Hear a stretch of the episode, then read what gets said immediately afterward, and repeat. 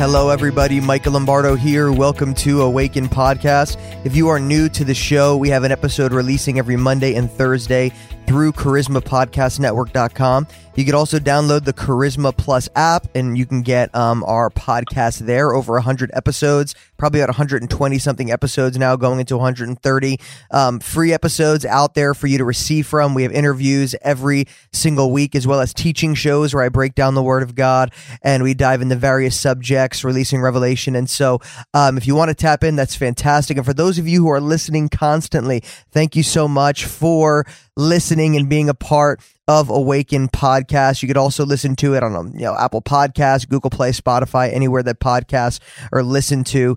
And so Awaken podcast based on Ephesians 5:14, awake, awake, O sleeper, rise from the dead and Christ will shine on you. Our hearts need to be awakened to the beauty of Jesus, to what he has accomplished for us, how he feels about us, how he how he sees us, our identity in Christ, as well as the calling that is on our lives, the, the, the giftings and the purpose that we have so that we could walk it out every single day for the kingdom of heaven. So that's the heartbeat behind this show. And I speak to incredible authors, teachers, pastors, missionaries, friends, family from around the world that have a heart beating for Jesus, spreading his love and spreading his gospel. And so we just want to talk about the Lord, all he has done. And, you know, we have amazing people on, so it's always a joy.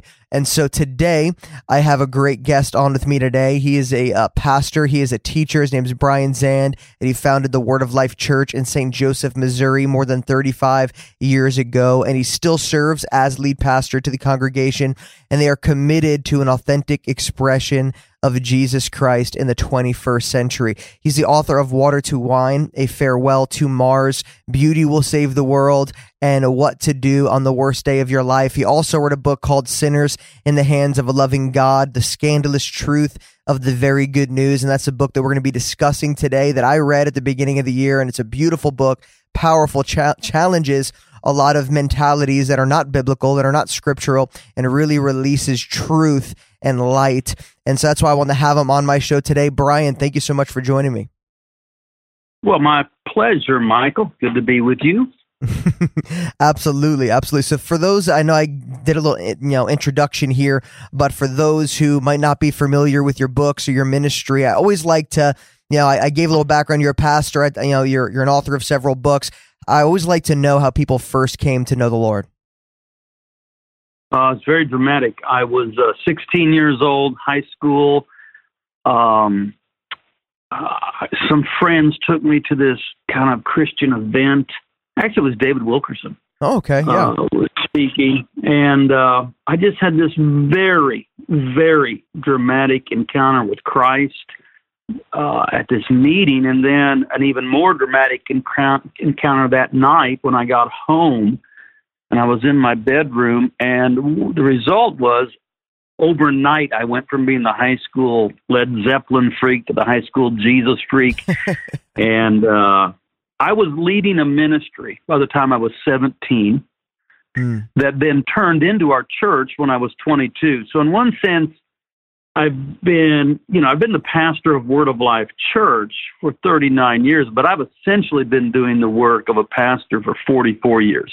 In other words, I've been doing the work of a pastor longer than I've been an adult. mm-hmm. Yeah. which is, which I didn't say that was a good idea, but it's just what happened. So, uh-huh.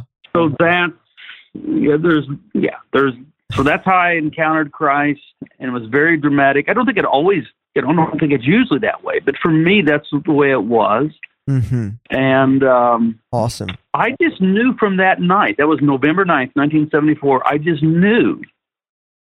Uh, I don't even have any, I don't have a testimony of a call to the ministry or anything like that. I just knew, well, this is now my life. It was that dramatic. Um, mm. and, and indeed it has been.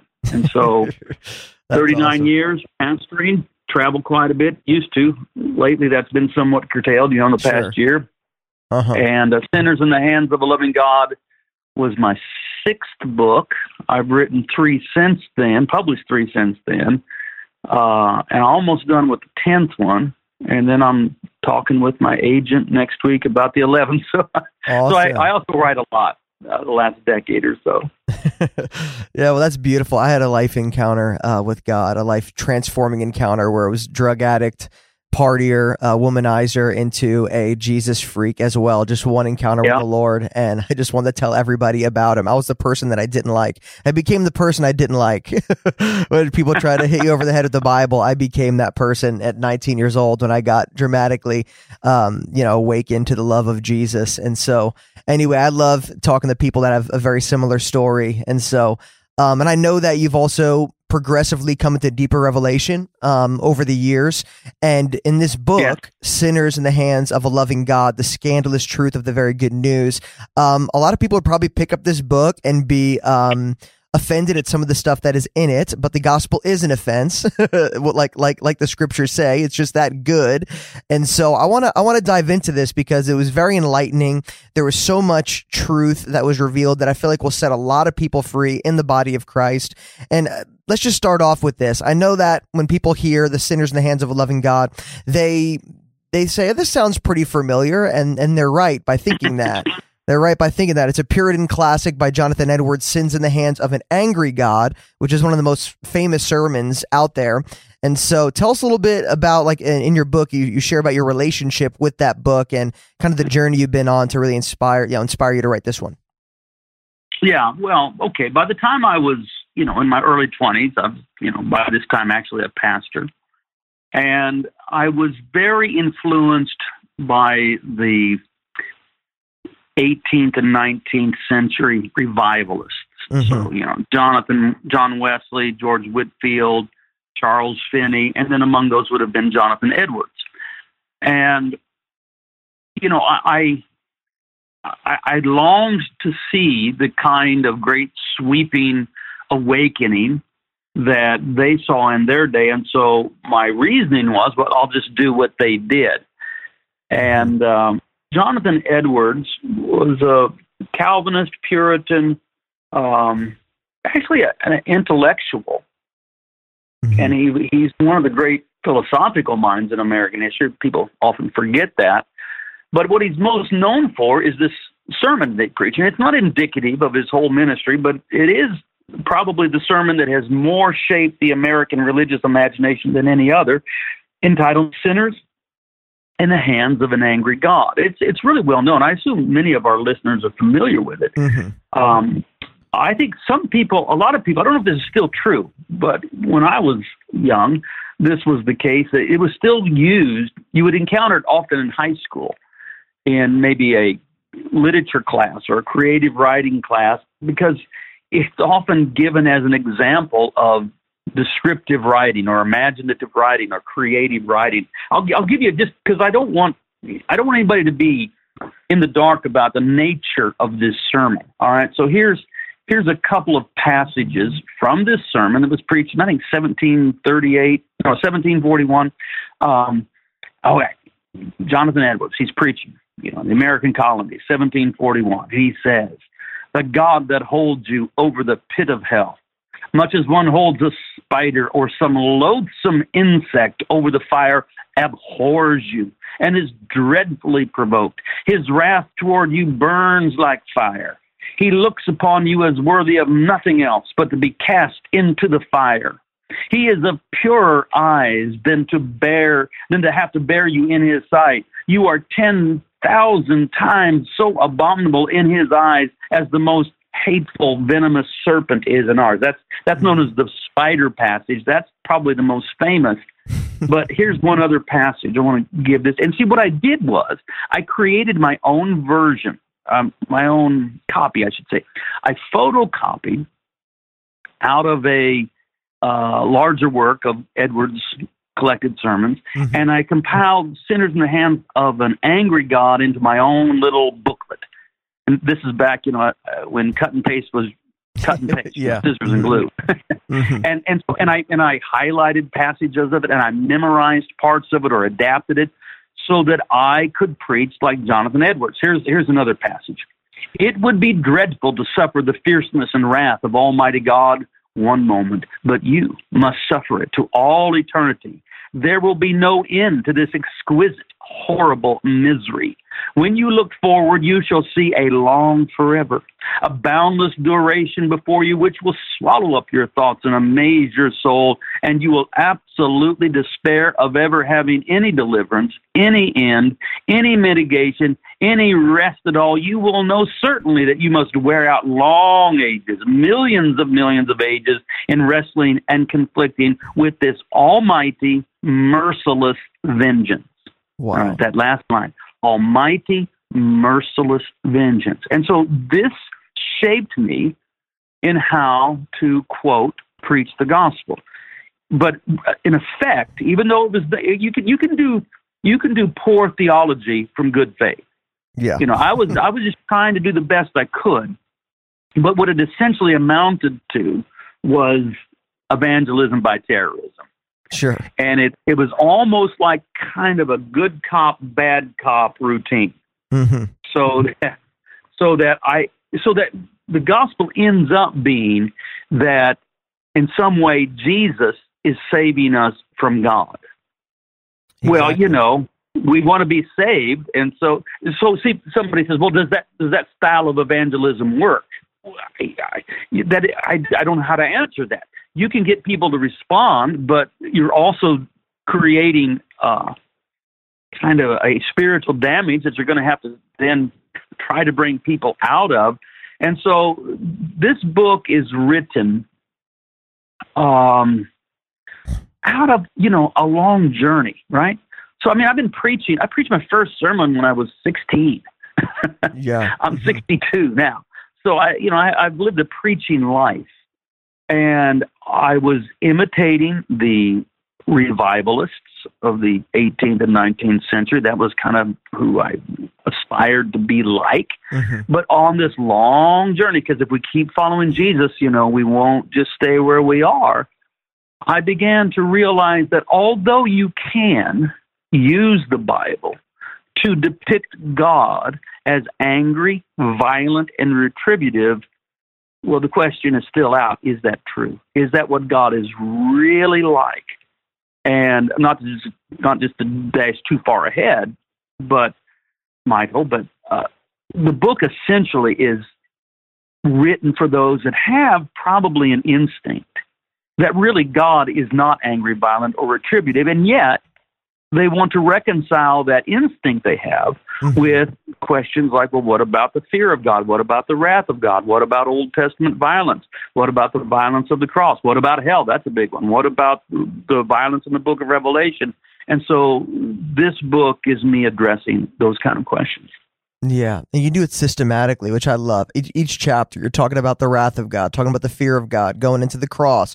Who crucified Christ? Was it the Father? Was it was it? And then you go into hell, and then you go into Revelation. So you do layer it really, really well, and then tackle each one of these systematically and in in, in a in a very biblical way. And so um, let's. I want to. Yeah, there's a lot of scripture in it, though, that's for sure. Oh, there's tons of scripture in it. Yes, and you and you have a high view of scripture. And this is one thing. Before we dive into you know some of the meat here, I, there's one thing that you say in the book because as you share some of this truth, you have mentioned how people have maybe accused you of having a light view of scripture, like not holding the scripture up in the highest in the highest light, which which you address to be false, and I believe that to be true as well. But you talk about how everything is summed up in Christ, and that Christ is what God is saying, Christ is what God is talking about, and how the glory of Moses and Elijah is is dim in comparison to the light of the Son of God, and we need to have that lens when we read Genesis through Revelation, and maybe we just Mhm. lay a little foundation there before we dive into some of the deeper subjects here. Well, yes. Um, I mean, the Bible has been um, where I have lived my life. hmm Uh, I have, I can tell you, I've written 3,500, I'm going to get it right, 3,538 sermons, all from the scriptural text. Yeah. So I live in Scripture. But what Scripture does perfectly is to point us to Jesus. Yes. Ultimately, there is only one perfect revelation of who God is, and that is Jesus Christ. And that's exactly what the Bible teaches hmm that Jesus is the is the perfect well, Colossians 1:15 the apostle Paul says that Christ is the icon or the image but it's the Greek word icon of of the invisible God. See Mhm. what happens Michael, is that people assume they know what God is like. You know, I say, okay, God, and they form an idea. They already have an idea. You know, God's all the omnis. You know, he's omnipresent, omnipotent, you know, omni whatever. Mm-hmm. And um, then when Christians make the confession that Jesus is God, then they say, okay, I know what God is like, and Jesus is that. That's exactly opposite of what we're really supposed to do. What we really should do is say, you know what? We don't know what God is like. We don't. But now we do because God is perfectly revealed in Jesus. So we yes. should not say, oh, I know what God is like and Jesus is that. No. Um, th- think about the, the poetic prologue in the opening of John's Gospel. In the beginning was the Word, the Logos, the idea. In the beginning was the Word, and the Word was with God, and the Word was God. And you get to verse 14, and the Word became flesh. This is speaking of the incarnation, the Logos, the logic of God, the God's divine understanding of God's divine self became flesh. Jesus Christ, wrapped in swaddling clothes, lying in a manger. Mm. Then you get down to the, the very close of the poetic prologue, verse 18, and John says this No one has ever seen God. The only begotten God who is near the Father's heart, he has made him known. Yeah. Now, hold on here we might want to say, "Oh, wait a minute, wait a minute. You, John, did you just say that no one has ever seen God?" John will say, "That's what I wrote." And we could say, "Yeah, but what about Abraham? He saw God, had a meal with him under the oaks of Mamre. What about Jacob? He saw God at Bethel, you know, with the angels ascending and descending on the ladder. What about Moses? He saw God and spoke to him face to face, and his face was shining. What about the 70 elders of Israel that Moses took up on Mount Sinai? And it says, and they saw God and ate and drank. What about what about Isaiah? He he saw God in the temple in the year King Uzziah died. What about Ezekiel? He had visions of God by the river Chebar. Now, if we say that to John, I'm all I'm quite confident John would say, You don't have to teach me the Bible. I know it very well. Yeah. But no matter what visions, revelations, dreams, epiphanies, Christophanies, theophanies people have had in times past, compared with the revelation that we have of God in Jesus Christ, no one has ever seen God. So that, that's that's the theme in one sense that lurks behind the entire book, Sinners in the Hands of a Loving God that as we form an idea of what God is like, if in the end it doesn't look like Jesus, we've got it wrong. So God is like Jesus. God, God is only perfectly revealed in Jesus Christ.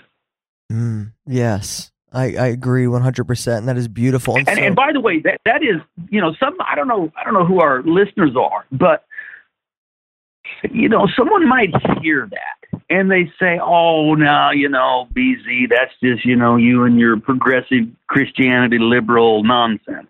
Well, first of all, I'm not progressive. I'm not a progressive Christian. I, I, I you can ask the progressives; they would not describe me as that. Mm-hmm. Uh, this is patristic. This is what I'm saying that that God that God is only perfectly revealed in Jesus Christ is exactly what the church fathers said.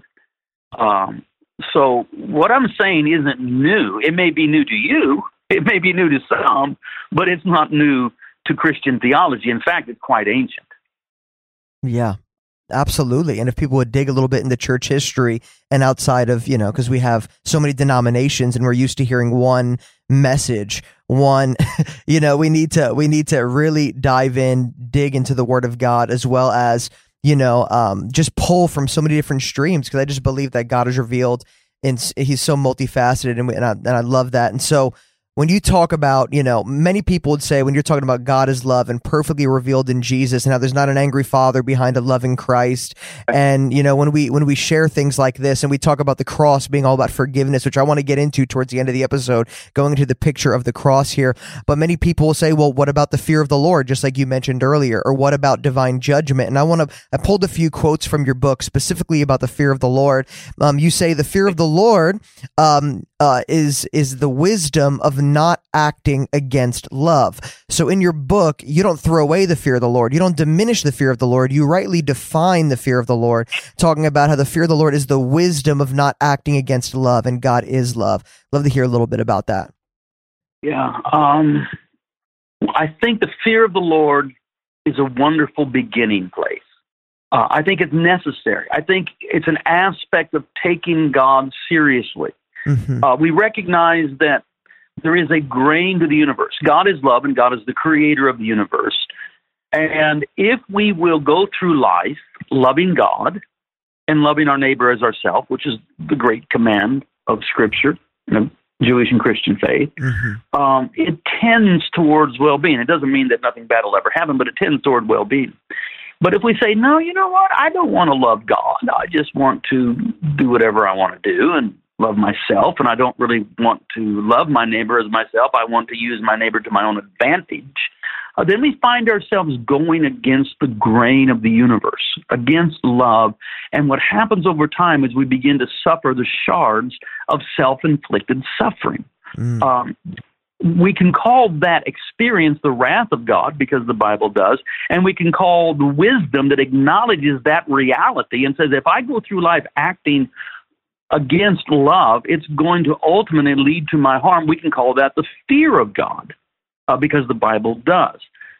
But ultimately, as we progress, as we grow in a full revelation of God as revealed in Christ, we eventually come to the place where, I mean, I would be dishonest, Michael, if I said that I'm afraid of God.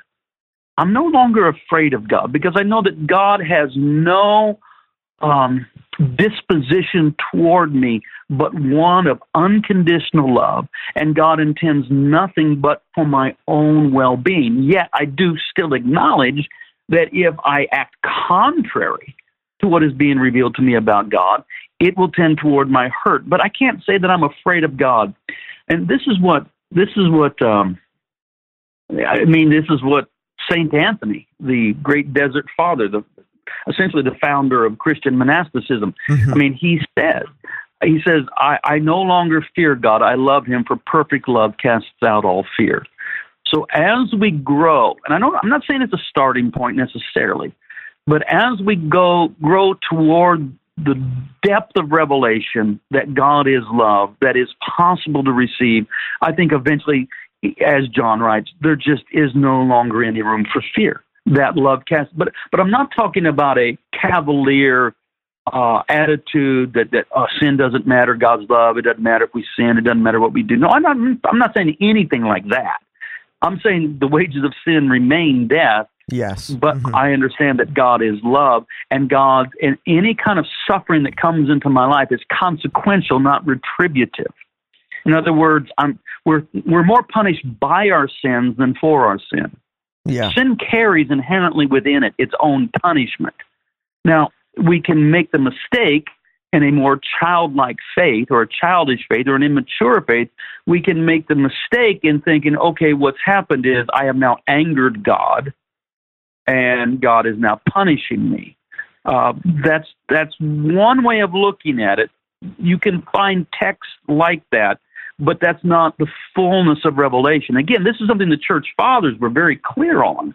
They they were very clear in saying that the wrath of God is a metaphor for divine consent to our just to the consequences that will befall us when we transgress, when we begin to act against love.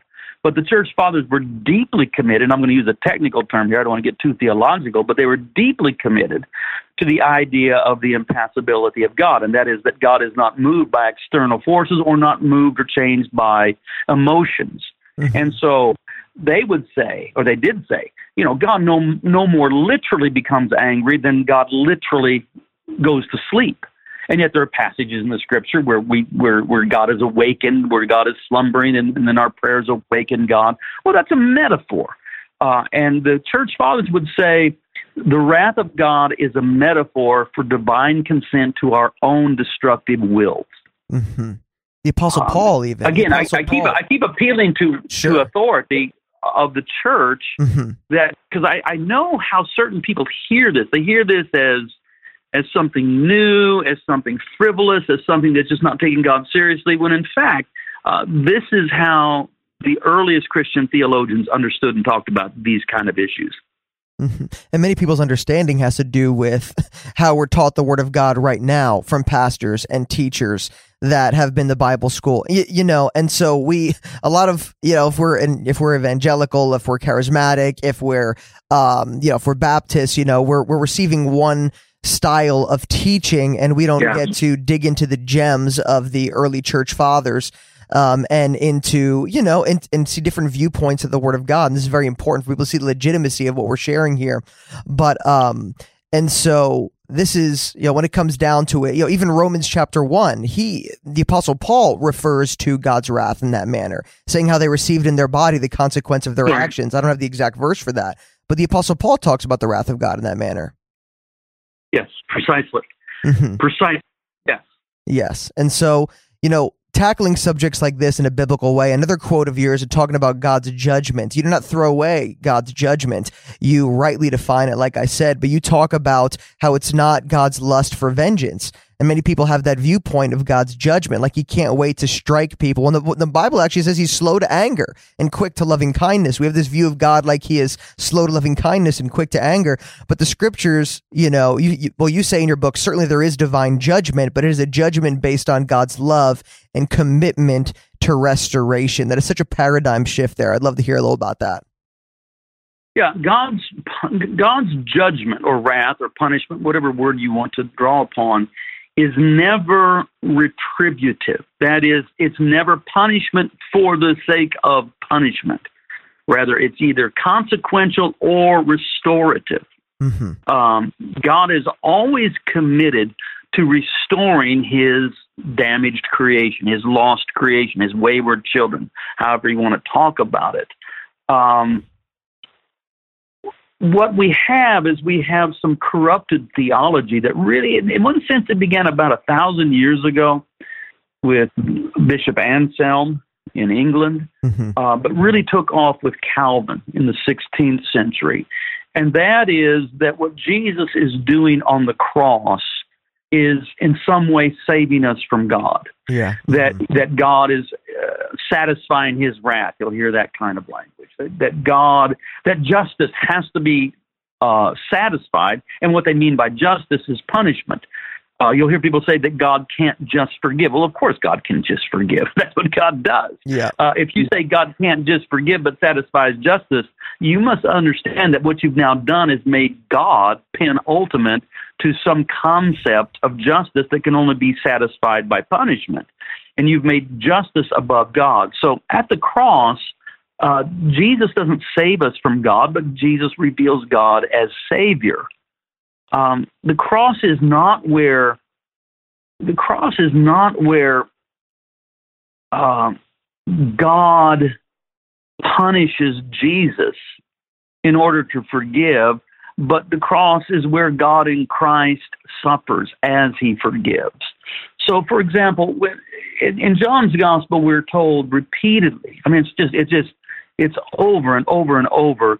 You, have, Jesus says things like, "I only say what the Father says. I only do what I see the Father do. The Father and I are one. If you've seen me, you've seen the Father. Mm-hmm. So that when Jesus prays from the cross, Father, forgive them, the Son is not acting as an agent of change upon the Father. The Father is not saying, well, okay, mm-hmm. for your sake, Jesus, I'll forgive them. Mm-hmm. You know, mm-hmm. because I because I can take my wrath out on you, uh, I will now change my mind about them. No, the, the Son never, never acts as an agent of change upon the Father. The Son only reveals the Father. Yes. And so when Jesus says, Father, forgive them, he is revealing what the heart of the Father is and always has been. And that is one of love and forgiveness. Mm-hmm. So we're going to get into a lot of theological trouble if we try to divide the Trinity at the cross, if we see somehow the Father and the Son acting opposite one another or the Son changing the Father, that isn't what happens at the cross. The cross is where, um, well, perhaps my, my all time favorite theological sentence comes from uh, Hans Urs von Balthasar. I'll say it nice and slow. Being disguised under the disfigurement of an ugly crucifixion and death. Christ upon the cross is paradoxically the clearest revelation of who God is. Mm-hmm. And so um, the cross is not where Jesus changes God. The cross is where God in Christ is perfectly revealed to the world. Yeah. Wow. Now, now again, I understand that most of most of our listeners, you know, they're in North America, probably probably come from some Protestant background. Um, they're going to hear this like, I've never thought about the cross like that. That's because they're used to hearing Calvin's version of it, mm-hmm. Uh, which is only, it's old, it's 500 years old, but you know, the church is 2,000 years old. That's right. And if we talk mm-hmm. about our brothers and sisters in the Orthodox East, uh, they have never, at any period in their time, ever thought about the cross as where somehow uh, Jesus acts to change God's attitude towards us. Yeah. Um, if, we want, if we want to make it a simple axiom, we could say it like this: Jesus doesn't change God's mind about us, but He does change our mind about God. That's right.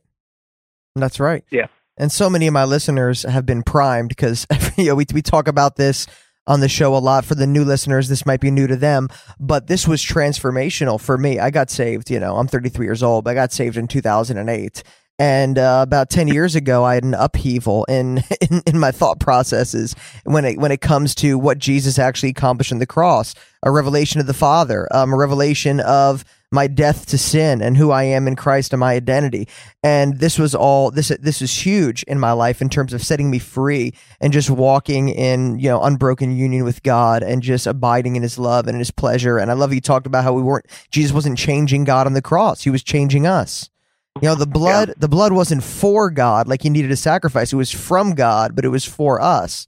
And it's a glorious yeah. picture of forgiveness and his undying love. And I want to quote yeah. this, yeah, probably, this is probably about a five sentence quote from you, but I want to I want to quote you and then we'll we'll we'll uh, we'll go from here. But this is from Sinners in the Hands of a Loving God. You say this The cross is not a picture of payment, the cross is a picture of forgiveness. Good Friday was not about divine wrath. Good Friday is about divine love. Calvary is where we see, is not where we see how violent God is. Calvary is where we see how violent our civilization is.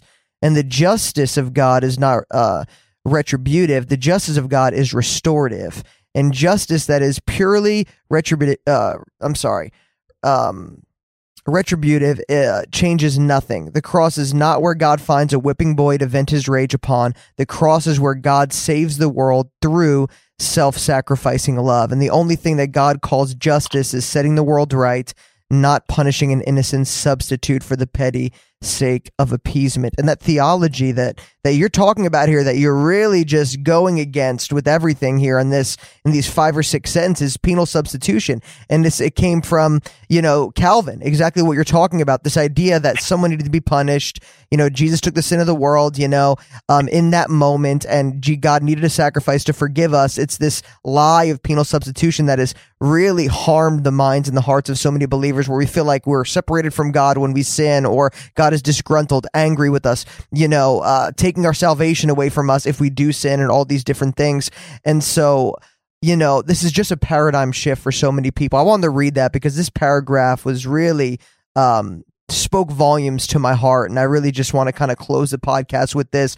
Uh, how could we just, for someone who is struggling with this idea of of God, what would you what would you say to them in terms of um, in terms of maybe, maybe they have questions shooting off in their mind right now um, how could we kind of drive this point home?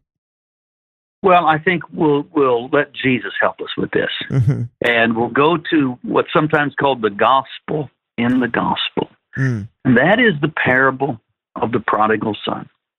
And everybody knows that story because it's so beautiful. And there's that moment when the father sees the son at a great distance, and the reason the father sees the prodigal son at a great distance is because he's looking for him. Mm-hmm. And he's now turned toward home. And what happens? He runs to the son and embraces and forgives, and soon there'll be a fatted calf and all that. You know the story. But with this later modern uh, insertion into the gospel theory of atonement that comes via Anselm and Calvin, you have to alter the parable of the prodigal son so that it's like this And when the son was still a long way off, the father saw him and ran to the servants' quarters where he satisfied his wrath by beating a whipping boy and then came and received and forgave his son. No, there's none of that. Mm-hmm. There's no there's no retribution. There's no punishment. Um, what now in that parable though, there is someone who is insistent that there has to be punishment, and because there hasn't been sufficient punishment, something's not right, and that's the elder brother. Mm. And the elder brother, with a commitment to retributive justice, that there must be punishment, uh, now excludes himself from the party. And we could say it like this He has placed himself in the outer darkness with weeping and gnashing of teeth. But even then, the father comes to him and just pleads with him, says, you know, come, just come to the party. And the, the only thing he has to do to come to the party is just to acknowledge that the way the father is, is gracious. Wow. And that, and that, and see what the, what the younger son, the prodigal son, what was lost, you know, the inheritance that was squandered in the far country, it can never be recovered. I mean, it's just it's just lost. And so justice is not about balancing scales or anything like that. The only thing that will suffice for justice with the Father is the restoration of a relationship. Mm-hmm. And so in the end, it's the love of God that that has the final say, not punishment, not wrath, not judgment, not um, a distorted idea of justice. What justice is, in fact, is the restoration of relationship. And so uh, I would just encourage our listeners to go ahead and dare to believe that God is just as good as you could imagine Jesus being yeah. to sinners. You know, what I mean, yeah. Christ is the only people that Jesus is ever harsh with are those who are harsh with sinners, right? Yeah. Mm-hmm. You know, Pharisees and the like. Um, if you will just simply be humble and say, I'm a sinner and I need mercy, there will be oceans of mercy right there for you always. Yes. And that and you know, people say, well, if you if you preach God like that, people it'll give people a license to sin. I don't know. People sin without a license. Exactly. exactly. and and I I think I'm willing to bet on the attractive beauty of the love of God. Mm. That once I re- realize that God is perfectly revealed in Christ, as unconditional love, it doesn't make me want to sin. It makes mm-hmm. me want to draw near to God and be conformed into the image of Christ. Amen. Amen. Just like the word of God says, we have dominion over sin, not because we are under the law, but because we are under grace. It is the grace there of God. Go. It is the grace of God that teaches us to live a holy life in this present age, like the apostle Paul teaches time and time of time again. Grace is an empowerment to live like Jesus. We need to receive his grace to truly walk free. And so this is, um, I believe this is imperative for me personally. I was set free from many sinful bondages that I couldn't break free from on my own. It's when I began to receive the unconditional love of God, realizing that there's nothing I can do to make him love me more. There's nothing I could do to make him love me less. I am loved. And that is the end of the story. And when I realized that, and when I encountered the unconditional love of God when I feel like I, des- I deserved it the least. That's when I uh, began to walk free, not because I had to or else, but because I wanted to and because I felt empowered to because of his love and his pleasure and his delight in me. And so this is this is an essential message and I don't believe this is just a message. I believe this is the message. I believe this is the gospel yeah. of our Lord Jesus yeah. Christ. And so that's why I wanted to have you on the show. I truly believe that the that the listener should grab a copy of Sinners in the Hands of a Loving God, The Scandalous Truth of the Very Good News. And you have many other books. And so, how can people, I know they can go on Amazon, but how could people connect with um, your ministry as well as maybe, I know you have a few books that you've released since this one. And so, how could people get a hold of those as well? You know, uh, th- this is the value of having an unusual name. yeah. If you just Google Brian Zahnd, Z A H N D, Zahnd, mm-hmm. you'll find me. And mm-hmm. I'm active on social media, quite a bit on Twitter, Instagram, a little bit on Facebook.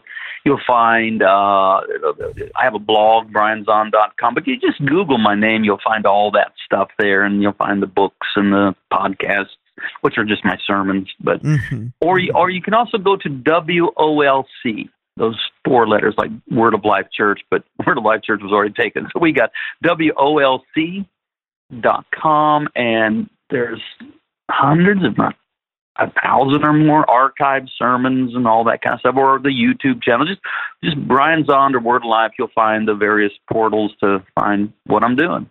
Yes, yes. And I highly recommend to pick it up. It really does challenge a lot of thought processes that we have that we didn't even realize are there. And I think that when somebody addresses it and puts it in different language, we start to realize like, wow, I guess I did believe that. That seems crazy now that I'm now that I'm I'm reading it in this way that I would actually believe this way and believe that God is this way and that, you know, um, believe that Jesus did this or that Jesus when he was so anyways, I just when it's put in in different language when you're reading through it there's a lot of mentalities that are unbiblical that are challenged and there's so much truth and scriptural evidence um, being brought forth to really stretch your mind and and you know your heart will bear witness to the truth. We are children of god and your spirit will leap and your heart will bear Yeah. witness to the truth. And so brian thank you so much for joining me in the podcast today. What a blessing i definitely received and enjoyed talking to you today and man so powerful Thank you, Michael. Thank you. It's it's good to be born again again. that's that, that's what it feels Right? like when you I step mean, into I mean, that. I, I heard you tell your story. My story is similar Mhm. in some ways. That that we Mhm. start with Jesus, we say we're born again, but if we'll Mhm. stay on the journey, the day will probably come when we're born again again, yeah, and it just gets better. glory to glory. We're just going deeper. We're just going deeper with Yeah, the Lord. there There's so go. much more to, to uh, discover. And so, for those who are listening right now, thank you so much. Uh, go ahead and subscribe, rate, and review this podcast so we can get it out to more people so they can be blessed, inspired, awakened by the gospel of our Lord Jesus Christ. Bless you guys, and I'll speak to you next time on Awaken Podcast. Hello, everybody. Mike Lombardo here. Let me tell you about this amazing online store, The Hope Filled Journey. Um, you definitely want to check that out today. Michelle and Renee Torres, they started up an online store in obedience to the Holy Spirit in the midst of a crazy year, full time jobs, raising four small children. They stepped out in faith, and God is honoring it every step of the way. It's www.thehopefilledjourney.com.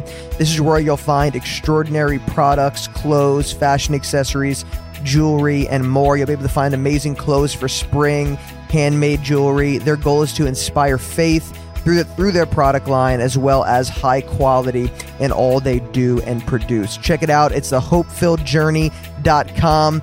And also, if you today, if you go, well, you got, got a promo code AWAKEN promo code awaken if you go to the website you can get 25% off of all full priced items and all orders over $60 will ship free. And so that's 25% off today all full price items and any orders $60 or more will ship free. And so make sure to go to the website that is www.thehopefilledjourney.com and make sure to use promo code awaken